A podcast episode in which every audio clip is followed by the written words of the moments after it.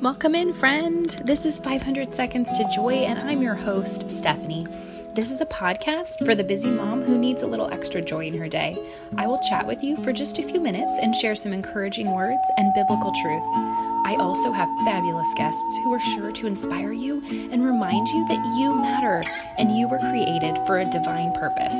Get ready to be encouraged, lovely friend, and soak in the words to the song you're about to hear. It was composed by Crystal and Bobby from Flow Flowuptuous. May it speak to your sweet mama heart. Enjoy. Time to take a breath now, a sweet moment for you. And it's time to acknowledge all the things that you do. Oh, mama, don't you worry about the girls and the. It's time to take a break with 500 seconds to joy. Welcome to 500 Seconds to Joy. I'm your host, Stephanie, and this is part two of my conversation with Trent Horn. He is a Catholic apologist, a best selling author. He has a podcast, The Counsel of Trent. He's written nine books. One of them is called Why We're Catholic. And I have more of an intro in part one if you want to go back and listen to that. But I just want to dive right in and let you listen to part two. And in part one, we really talked about the Eucharist and really dive deeply into what the Bible says about the Eucharist and why, as Catholics, we believe Jesus is fully present. And so, if you're Catholic, I hope this deepens your faith and helps you maybe learn a little bit more. Trent Horn is a wealth of knowledge. And if you're not Catholic, I invite you to listen with an open mind. And I hope this is informative for you. Um, and ask me any questions you have. I will try to answer them. Trent is the expert here but I have some knowledge as well, and I'd love to chat with you. And so, in part two, we're diving more into Mary. What does it mean that Mary intercedes for us? Why do Catholics pray the rosary and like, you know, it feels like they're praying to rosary to Mary. They're praying this rosary to Mary. Actually, just so you know, we're praying it to Jesus and we're using the Hail Marys as our background music while we contemplate the life of Jesus just so you know. But anyway, okay, why do we want Mary to intercede for us? And Trent's going to go into this and he explains it so eloquently. I cannot wait for you to hear from this amazing Catholic speaker. Enjoy this part two of our conversation, friends. And so let's talk about Mary and why why do Catholics pray to Mary? That's a big question. And why do we believe God created her without the stain of original sin? So I, those are kind of two questions in one. So we could start with, you know, why do we pray to Mary? What what does that mean and and what it why?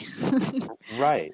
So I think for many of our Protestant brothers and sisters, the verb pray to mm-hmm. uh, can easily be taken to mean offer divine worship. And so there right. can be a disconnect there. In fact, in the early church, there were heretics called the Collyridians who offered Eucharistic sacrifices to Mary, which the church condemns as a heresy. The Eucharistic sacrifice, offering Jesus on the altar, the very the one sacrifice of Christ. Now, some Protestants have a problem with the Eucharist. They say we're re-sacrificing Jesus. That's not true. We represent the one sacrifice on Calvary to the Father under the unbloody form of bread and wine. And that's offered to the Father, only to him, not to Mary or to anyone else. However, so we do not worship Mary in the sense of worship owed to the Father or to the Trinity, but we do venerate. Uh, we venerate Mary and the saints and offer them the respect they deserve in virtue of the relationship they have with Jesus Christ. Uh, and this is something we do all the time as human beings. We recognize certain human beings deserve certain honors. Like when you go to a courtroom, for example, when the judge enters, you stand up and you address him as your honor. You're not worshiping him, but you recognize a certain kind of authority that he has. And, and that doesn't compete with the authority, of course, that God has. So when it comes to Mary, there are several reasons Catholics honor and venerate Mary. Uh, first, we imitate Christ. 1 Corinthians 11 1, Paul says, Be imitators of me as I imitate Jesus Christ. And Jesus, of course, followed the commandments he honored his father and mother. And so if Jesus honored his father and mother, we should honor his father and mother, which of course would be God the Father and his mother. That it was through Mary Christ truly became man like you or I did. God could have become human without being born. He's all powerful. But in mm-hmm. Galatians 4 4, Paul makes it clear that Jesus truly became one of us. He was born of a woman, born under the law, but born without sin. So, first, the reason Catholics seek Mary's prayers and intercession is the same reason that Protestants seek intercession among their friends and their family members. They recognize that we are one body in Christ. It's very clear. Romans chapter 12, 1 Corinthians 13, there's one body uh, of in Christ. So those who believe and are united to Christ, there's one body, not multiple bodies. And so that one body includes not just everyone who does believe in Jesus, but everyone who has believed in Jesus and is with him in heaven. And so the body, we care for one another, we pray for one another. We also know that the prayers uh, of the members of this body are not equal, actually. James 5:16 says the prayers of a righteous person are very powerful. And Hebrews 12:23 says that the this those who are in heaven, they are the spirits of just men made perfect. So those who are closer to Christ, their prayers are more powerful. It's a very biblical principle. And so who is going to be the closest person to Jesus Christ in heaven? It's going to be his mother, that Jesus for all mm. eternity, for all eternity, we will behold God in heaven and we will notice that God in heaven bears a striking resemblance to another human being in heaven. That's an amazing thing for us to ponder and for Catholics to ponder. And there are many evangelicals who are coming around seeing that that we ought that if you look at the writings of, of Martin Luther and John Calvin, they express a lot of praise and admiration of Mary that you don't find in modern Protestant works. Uh, Luther said that all of her Mary's glory can be fit into one title, Mother of God. You get all of the adulation that's due to her can be fit in that one title. So that's why we seek her intercession because she's so close to Jesus and she leads us to her son. Now, the reason Catholics believe that Mary was without sin was because we believe this is something that is fitting, uh, that that God loved his mother and would protect her from sin, and we see evidence for this uh, in Scripture. That uh, G- that the angel Gabriel refers to Mary as "Hail, full of grace." The Greek word is "kecharitomene," which implies a kind of fullness of God's grace uh, that one would have throughout their entire life, uh, a fullness or a perfection of it, if you will. Uh, so that is one clue that points us toward that, as well as evidence throughout church history of an understanding of Mary being spoken of as being without blemish, of being uh, the the ark of the covenant, the ark without stain, just as the ark of the old covenant held uh, the word of God, the Ten Commandments in it, and was holy and precious because of it.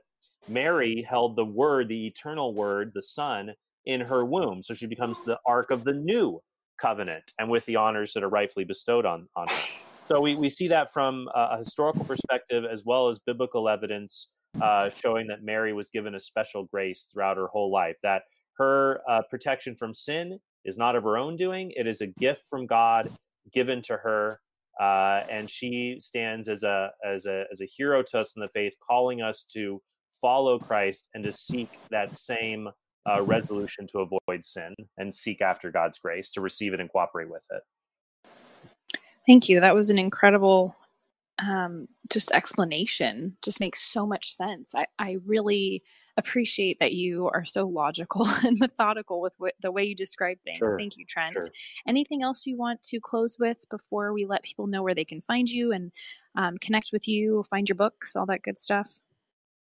Uh, no, I would just I would just say that if you wherever you're at in your spiritual journey to to continue to pray and seek after Christ, uh, and to not let anything hold you back uh, from that. It can be very hard. I've known people who are interested in Catholicism and they wondered, and the biggest thing holding them back is wondering what their friends and family would think. Well, it kind of reminds me of the Jews in the first century who were afraid to follow Jesus because they thought they'd be thrown out of the synagogue they would lose their friends and family, and many of them did. And Jesus said to them, There is no one who has lost uh, family or friends, husbands or wives, children, lands, who will not be repaid tenfold in the kingdom of God. There is the family of God is found in his universal church Christ established. The word Catholic just means universal, kata holos, according to the whole. The Catholic Church was first called the Catholic Church in 110 AD by St. Ignatius of Antioch. Saying he told Christians of that time who did not have a uniform biblical canon, he didn't say, go to your Bibles. There was no agreed upon canon of scripture at that time. Instead, he said, follow the bishop as Jesus Christ follows the Father and follow him as part of the Kataholos church, the, the universal or Catholic church. And so, those listeners who are interested in that, I would commend them uh, to see my book, uh, Why We're Catholic, uh, or my book, The Case for Catholicism. If they're able to contact me at my website, trenthorn.com, if they're unable to purchase a copy of Why We're Catholic for financial reasons, or if they live overseas and they can't get a copy, I'll happily send them one. But they, they can check out my books on Amazon, and my website is trenthorn.com. My podcast that you can listen to is The Counsel of Trent, and that's available on iTunes and, and Google Play. C O U N S E L, Counsel. Great. Thanks, Trent. I will link all of that in the show notes. And thank you so much for being here. It was truly an honor to have you. And um, yeah, may your family be blessed. And thank you for sharing your wisdom here today. Happy to be here. Thank you for having me. You're welcome. Thank you so much for listening to 500 Seconds to Joy. I'm so grateful to have you here as a part of this community. And if you love listening to these episodes as much as I love sharing them with you, hit subscribe on your podcast app. And if you're an Android user, you can download the Stitcher app and subscribe there. That way, you know every time a new episode goes live. Thanks for being here, friend. Bye for now.